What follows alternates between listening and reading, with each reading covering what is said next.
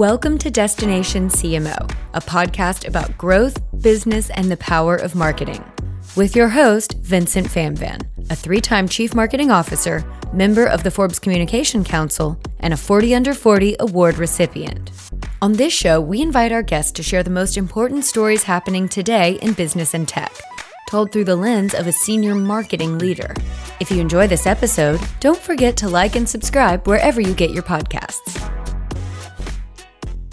Hey, everybody, welcome and to this episode of Destination CMO. So, our guest today is David Minifie. He's a marketing leader with a really diverse background across both like leadership and brand strategy. And that started actually with his career in the US Naval Academy. He was a US Marine Corps member where he built the foundation of his leadership skills. I'm so excited to be able to dig into that and more because after years of marketing experience at companies like Procter and Gamble and Centene. He's now focused on consulting. He's leveraging his experience to guide other organizations in navigating the complexities of the business landscape. Hey, David, so great to have you on the show and welcome. It's great to be here, Vincent. Good to see you.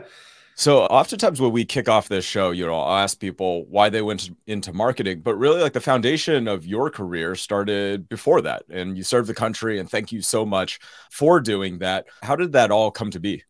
Yeah, and thank you so much for your tax dollars. I served in the US Marine Corps from 1993 to 2000 and I got married about a year after I, I commissioned, and I was gone for three out of the first five years of our marriage. And Kelly and I said, Hey, we love the Marine Corps and serving the country, but maybe this is not the right long term lifestyle for us. And so when I resigned from the Marine Corps, I said, I need a job. I need to find employment somewhere. I didn't really want to go back to school. And I said, Well, there's probably three main ways you can go look for a job. Number one, you know where you want to live and you go find a job there. And at 29 years old, I wasn't ready to settle down for the rest of my life. Number two, you've got a skill set and you find a job within that skill set.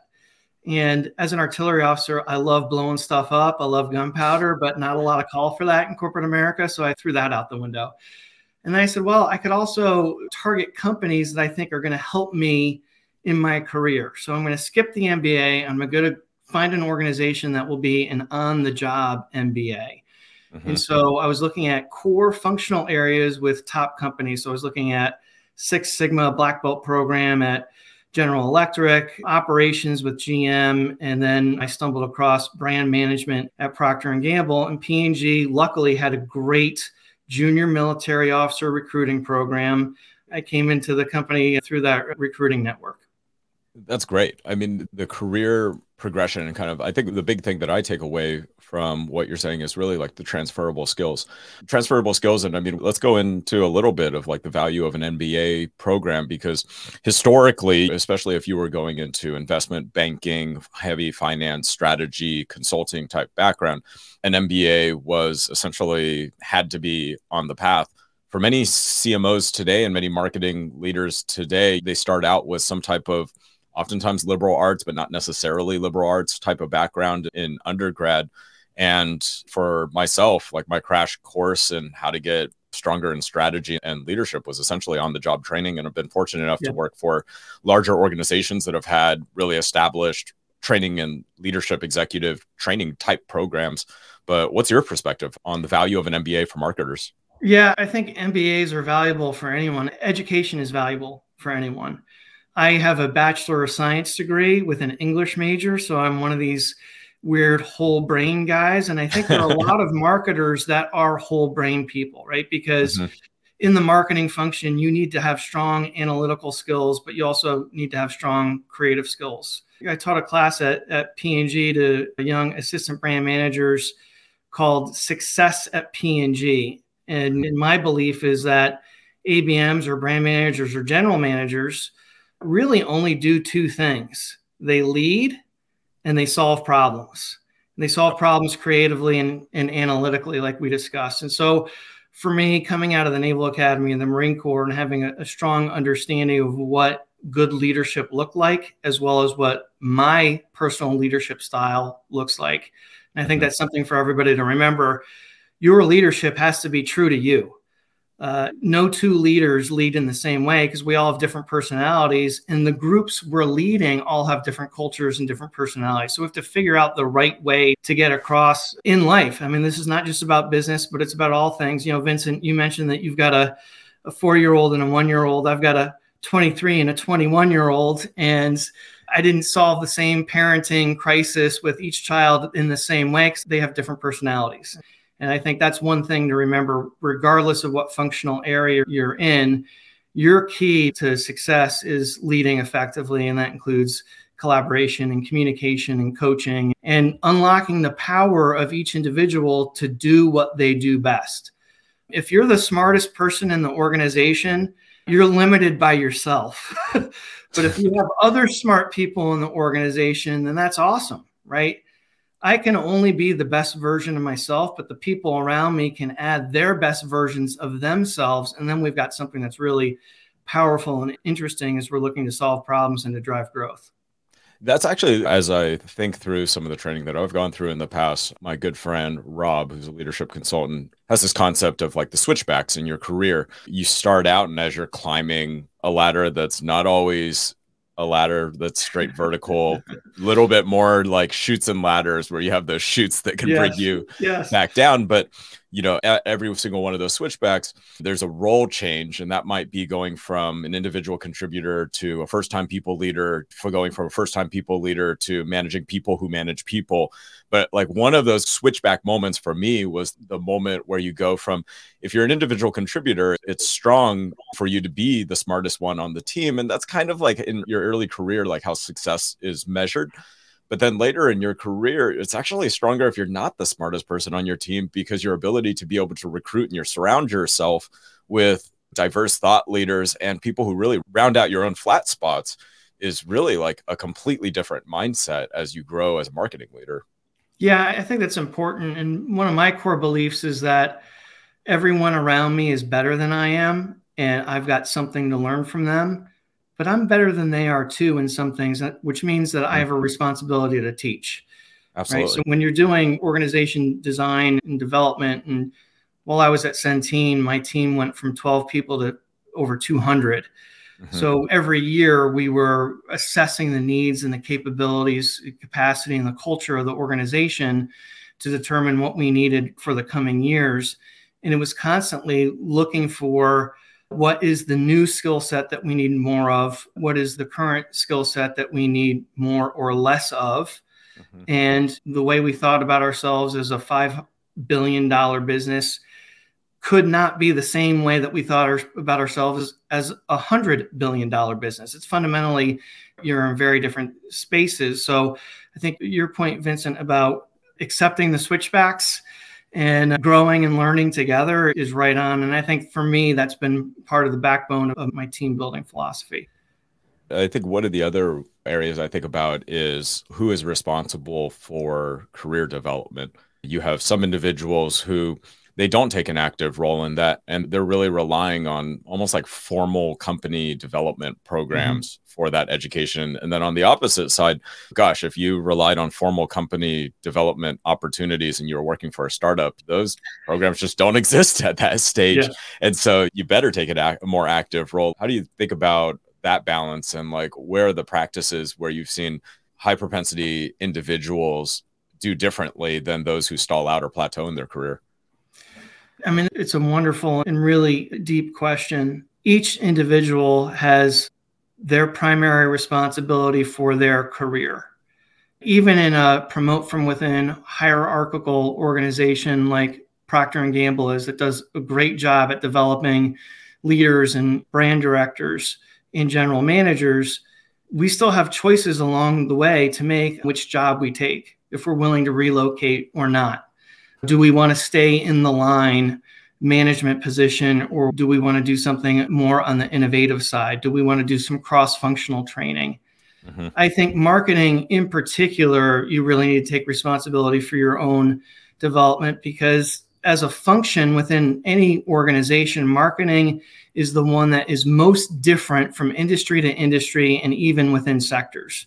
Yep. If you think about a chief financial officer, those responsibilities are pretty much the same regardless of the industry. Yep. But if you think about a chief marketing officer, I'm like, well, what type of marketing is it? Is it product management, product development, brand management? Is it sales and marketing? Is it marketing and communication? Are we business to consumer or business to business? The variations in the marketing function are super fascinating. Now, I'm not saying that to say that leaders don't have a responsibility for their people, they do. And I think some of the problems that I see when I talk to C suite leaders across industries is that their organization has failed to succession plan properly. Yeah, and then all of a sudden, it's time for you to retire or move on as the CMO, and you've got nobody inside that you've developed to take over for you. Well, that puts the organization in a really tough spot to bring somebody in from the outside who doesn't know the business. There's a learning curve, et cetera. So I think once you hit the vice president level in particular inside an organization, part of your job has to be, and this is not just on an annual basis, this is on a constant basis, is think about who's going to step up when key people leave the organization and make sure that you're preparing people to be able to do that. And I've seen that across roles at all levels. I know companies are definitely more purposeful at a director and VP level in terms of succession planning and having more formal cadences and conversations and documentation around that. But even for somebody early career, you might be a manager on a team ready to take that move into a senior manager director role. But you know, if there's not a great plan and you haven't helped build up your team, that's been one of the, I think, for top performers, one of the top reasons I've seen promotions delayed or take a little bit longer to happen because of that transition. You've touched on a few other things, the role of the CFO across industries being somewhat similar in terms of like the roles and responsibilities. And you're right. And you didn't even bring up the two massive differences for D2C marketers, consumer marketers versus B2B marketers, which many times are two completely different worlds. The other thing that's kind of funny, a little light-hearted marketing humor is nobody thinks they could do the CFO's job if they're not on a finance team, but almost everybody thinks they can do the marketer's yeah. job. Yeah, everybody thinks there's a mar- there a market. I just want to tell one quick story back to the career development standpoint. When I was an associate director on the Duracell business, I started working on that business shortly after P&G acquired Gillette. And so you're assessing the organization, and Gillette's system was a little bit different than P&G's. And I got to the point where the brand manager working for me was awesome, and I was giving him more and more stuff. And the guy I was reporting to didn't want to give anything up that he was working on. So I actually wrote a recommendation to eliminate my job which the company was happy to take. Right? happy get, to evaluate. Get rid, of, get rid of that FTE and that cost center. But P&G luckily found a spot for me on a different business on pet care. And working on the Eukanuba brand was transformational for me. And so sometimes it might seem like the safe thing to do to stay in role. And by the way, that happened in 2008 with the financial crisis coming down. So there was a lot of uncertainty from an employment perspective. But it was one of the points in my career that I think really made a difference for me at that time personally in terms of my personal growth and opportunity to work on with dogs is just awesome. So, and I didn't know that's where I was going. So sometimes you take a risk, but I think as long as you're pushing the people around you forward, I think the universe is a way of taking care of the folks that are doing good things. Yeah, absolutely. And you know, you think about the traits of a leader in terms of your role and your responsibility is to your customers, to other employees and the experience that they have as well as to the shareholders of an organization. You touched on earlier like one of the catalysts to potentially helping you move your career, move forward in your career is the open-mindedness to be able to relocate. I did make a move from California over to Nashville, Tennessee before Nashville was cool and that definitely was not something that I had planned to do. But looking back on it 10 years later, actually did end up accelerating my career. I almost feel bad for individuals who graduate from college today and go straight into a full remote job because there's something, and Hamilton said it best there's something about being in the room where it happens, right? Yeah. Yeah, well, and I think you've probably studied Bell Labs in the early days of Hewlett Packard, like most of the marketers have so much of their innovation was driven by cross-functional people intermixing mm-hmm. right whether it's at the cafeteria or the water cooler there's no such thing as a virtual water cooler and i think it is nice to have the capability of working remotely or in a hybrid situation, but I think there is something potentially that's being lost in full remote organizations. I think it becomes very transactional on how the work happens rather than operating at the relationship level. And as marketers coming out of P&G thought about three layers or levels of marketing. You know, the first is advertising. Your local in personal injury lawyer advertises on city city buses and billboards and whatnot. next level is marketing, where an organization is actually working to build a market. And we hear a lot about how innovative marketers, marketing spaces, having two competitors co-build it. You know, Uber and Lyft makes a lot of sense. And at the top level, you're talking about branding, how you both build a market and a brand. When I was at Centene, I was hired as the first chief marketing officer and after a couple years, we started doing consumer journey mapping and segmentation. And we realized, and Vincent, I'd love your take on this, talking about the healthcare consumer experience. But we realized that you can't market your way out of a crappy consumer experience and healthcare is you know at the bottom of the list whether you're looking at siegel and gale's brand simplicity index or the temkin experience rankings and so we said okay we're going to change the name of my role from chief marketing officer to chief experience officer. And it made me think about instead of a marketing continuum, an experience continuum. And at the bottom is transactions. If you're going to a sporting event, you need to be able to buy tickets and that they need to not be counterfeit. But then you get into engagement. Are you reading stories about the players or about your teams? Mm-hmm. And then at the top, you want to be in a relationship with the brand. Are you buying gear? And I think entertainment brands, whether it's sports or movies, have a great opportunity to get into that relationship space pretty quickly. For other categories, that's more difficult. But whether you're talking about interpersonal relationships at work or you're talking about trying to build and grow your brand, thinking about that continuum from transaction to engagement to relationship is a good framework to think about what work do you need to do? Have you built the foundation? You can't get to relationship if your transactions don't work.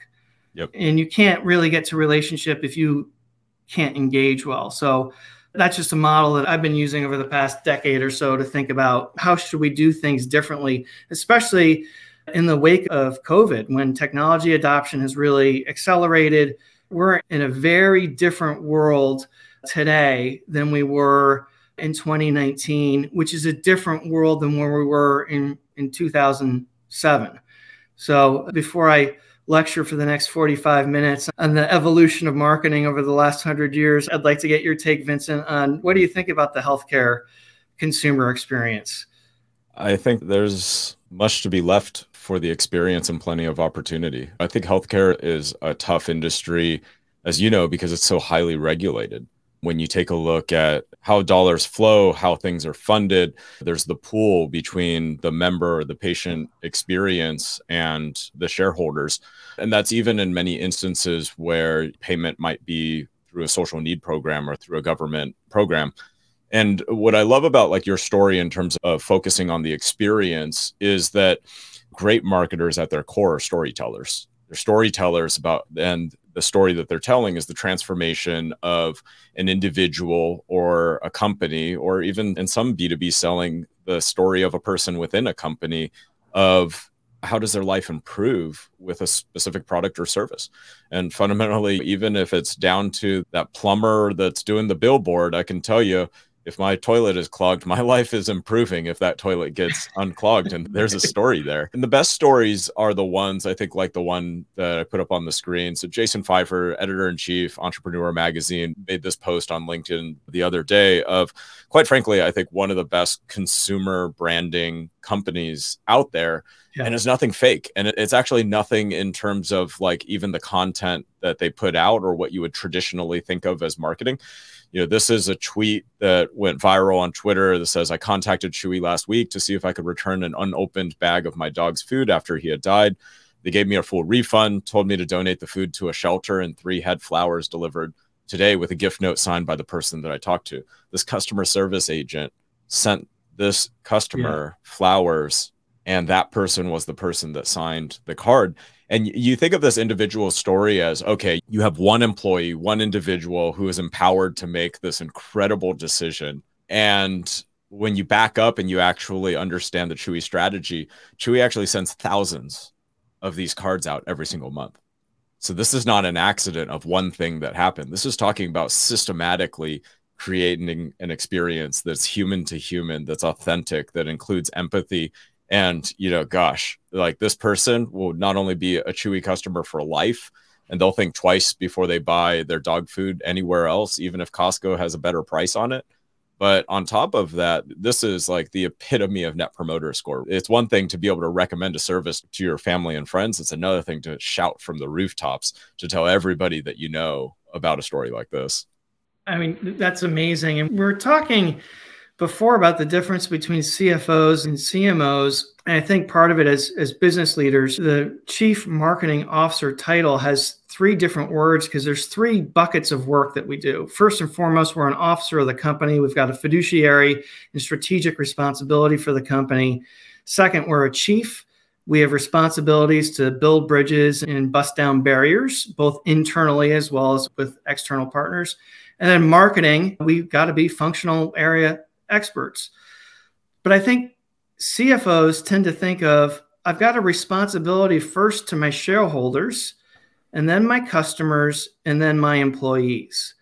And I think as marketers, I would encourage us to follow the Southwest Airlines model, which is we put employees first, because if our employees aren't happy, they can't make customers happy, and we put them second because if we don't have happy customers, we're not going to have happy shareholders. And it's still the same top three stakeholders that we think about, but reordering them in our mind. And we say, hey, we got to keep our employees and our customers really happy. And we need to be human and empathetic. And we need to listen first and speak second creates competitive advantage when you can build that culture in your organization. And it's a great case study you, you just shared with Chewy. And yes, I have two dogs and we are Chewy customers. It, that's exactly right. I think that's where, when you take a look at bringing that Chewy experience to life, there's really three separate functions that are necessary to even be able to have a story like that. You know, A, there's a budget decision, right? It's not free to be able to send out flowers to people who are returning products. And typically in business, you don't send free gifts to people who return your products. Number two, you have the execution of a customer service organization that sometimes falls into a marketing organization, most of the time does not for larger organizations. And then you have the third, which is the marketing organization that's really taking a look at how does brand come to life. But the days of the CMO just being a brand thought leader that provides a theoretical exercise about the, the value of having a good brand are really behind us. And you kind of alluded to earlier, and I would agree with you that I think the number one skill set that I picked up after I started a marketing career is really my financial acumen and my ability to be able to create financial models. Which, if you would have told me as a young marketer, that would be the thing that would lead to being able to have a seat at the table I would have been shocked at the time because those are not the skills that you traditionally learn first in marketing. Right. I mean, I was lucky at Procter and Gamble. We were taught to be little general managers. So I was lucky to get that early in my career on the job, but it's a skill that you've got to keep with you because at the end of the day, no profit, no purpose, right? Mm-hmm. A hundred percent. And same thing. I was lucky. One of my first jobs early in my career was with Best Buy. And I think that's some of the advantages of these larger programs is I had my first P&L, I think at the age of like 18, which is wild. Now, granted, one of the smallest P&Ls that I've right. been responsible for, but a P&L nonetheless, and teaches you that owner mentality pretty early. And not everybody is fortunate to be able to benefit from a company like P&G or Best Buy that has this structure and like the mentorship early on.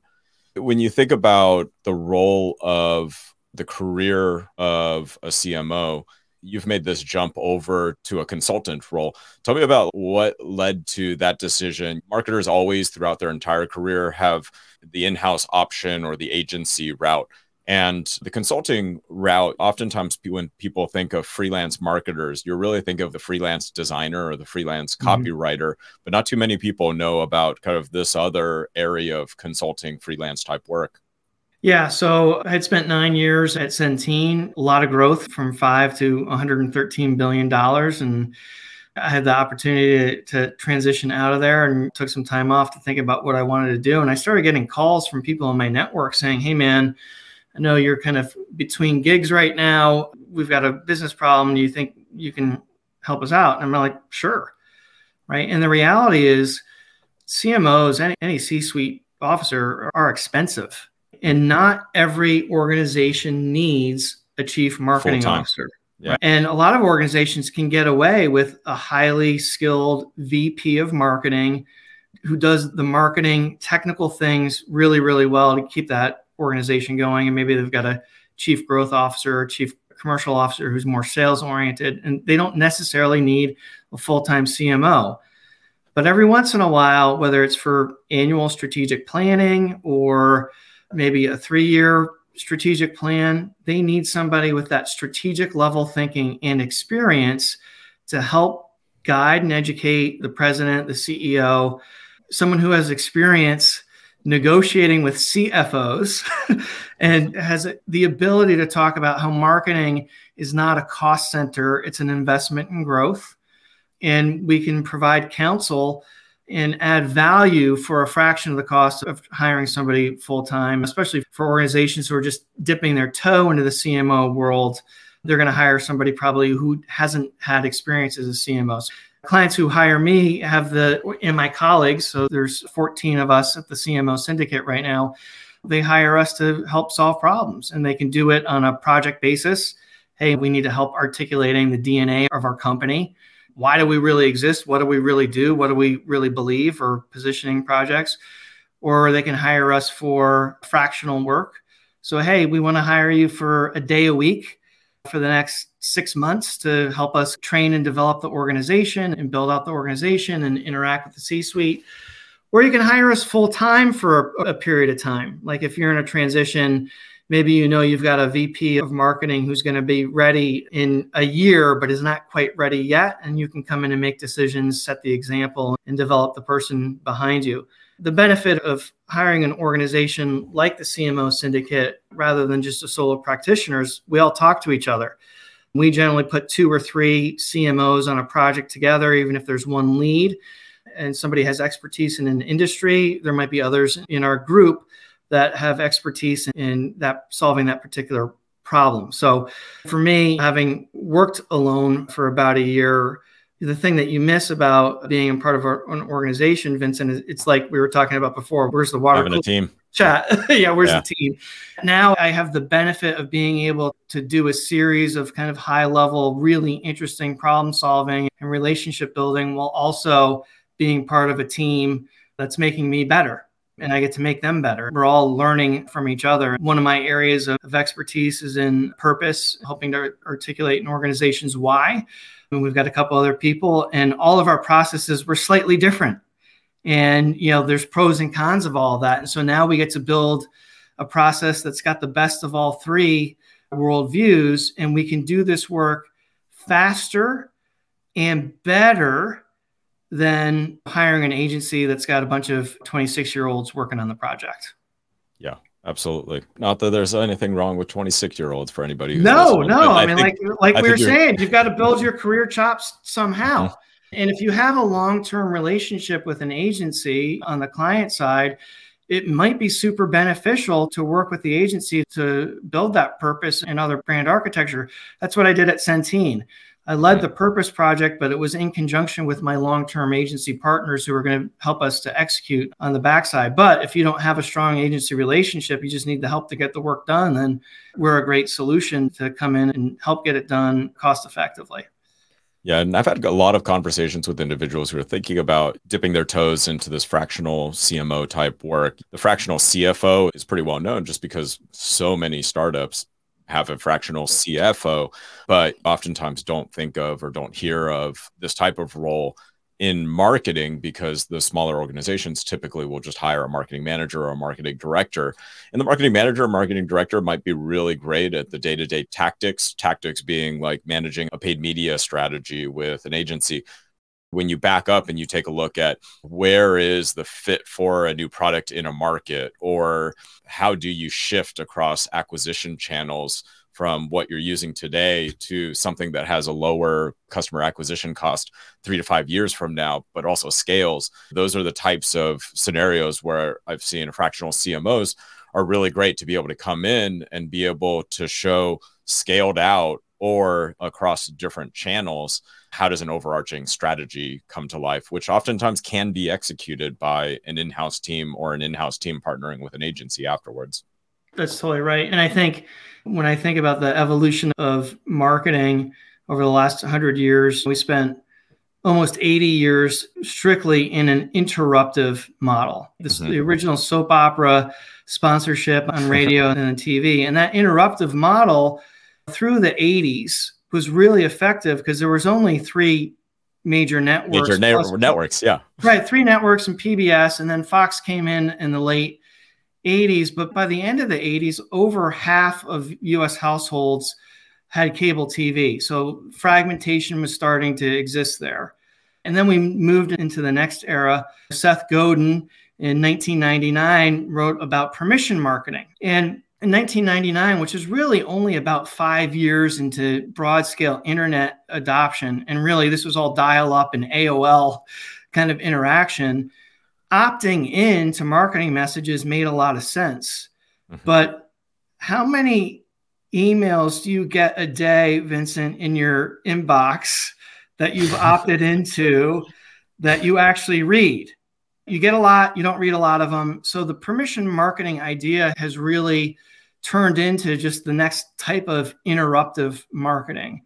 Mm-hmm. But I think nowadays, there's a new model emerging after the rise of the smartphone and ease of internet access, which I've got a client that calls receptive marketing. And really, if you've got the right tools to meet consumers where they are, which is on a Google search or another search engine search, and you've got insights from search behavior, and you can create content and serve it up the way they want it when they're looking for it, not when you're trying to feed it to them. We're just saying at P&G that content is king, but context is queen. It's all you got to marry the content with the context, and you can do that. I think a lot of SEO companies, search engine optimization companies, try to tell you that they do that, but some are better than others. This client I'm working with called Terakeet got their start in SEO, but what they're doing now they call owned asset optimization. So, how do we look at your entire digital footprint and optimize for it? And the reality is, there are a lot of marketing organizations that don't even own their digital assets. It might belong to communications or the CDO, chief digital officer, or the chief information officer, chief technical officer. And the reality is, your website and your social media presence is the most guaranteed way to build a relationship. We talked about that experience continuum earlier to build a relationship and connect brands with their audience in a way that matters. I think if you're just doing technical SEO or you're just a VP of performance marketing, you're thinking about clicks, you're not thinking about relationships. And I think that's another way, another example of how a CMO can help an organization at the highest level of the organization reimagine the way they're dealing with their marketing function. A hundred percent agree with that. It is interesting because I was walking with a coworker last night. He brings up this new Netflix special. It's about bike racing. He's a cycler. And it was a show that I had not even heard of. And it kind of made me just realize the same thing that you had just said that this transition from three major networks where everybody's watching one of those three shows that are on prime time. And it used to be you'd go to work and you'd talk about it the next day, yeah. similar to like a sporting event. But now, with the streaming options that are available, your ability to be able to go find cooking enthusiasts through cooking shows and YouTube channels and get really, really granular about who you're messaging to is kind of the world that we're living in right now. And the world that we're living right now in is rapidly changing as well because of generative AI. And we're just in the first few steps of it. Today, there are TV shows by interest And I was talking with somebody a few months ago that where they were talking about in their studios, like film television studio, they're exploring the idea of saying, how do you generate a TV show for an individual person? We know David likes to travel. We know David likes to cook. These are the things that David's interested in. Can we create a show that's actually uniquely generated for David? And maybe even David swings by and does a 15 minute full body scan in one of these locations and David can actually like be a character in this show. And that just like blew my mind because the days of buy a billboard and just put it up and everybody will drive by and see it those billboards will still exist but we're heading into this world where the limit of the tactics that you can use are just mind-blowingly complex but also personalized. And then you also have to weigh that with the balance of consumer privacy. And just because a tactic is more complex doesn't necessarily mean it's going to be more effective, which I think is the danger there too. Because at the end of the day, experience and message is still king. Doesn't matter if you tailor that to an individual person and it's like spot on to that person. If the experience sucks or the messaging sucks, I think that's right on. And I think ever since Seth Godin wrote Permission Marketing at the end of 99, I'm like, there's always been this dream of this 100% one to one personalization. But I got to tell you, Vincent, I won't poo poo that. I think there's value there. But in the eight categories or so that I've done segmentation in, almost all of them break down to five broad segments. Yep. So, do you have a business that needs one on one personalization? If you do, then go for it but if you're selling toilet paper, you probably don't need one on one personalization. you just need to understand your five segments and design a product that meets the needs of those five segments or the two segments that you're going to target.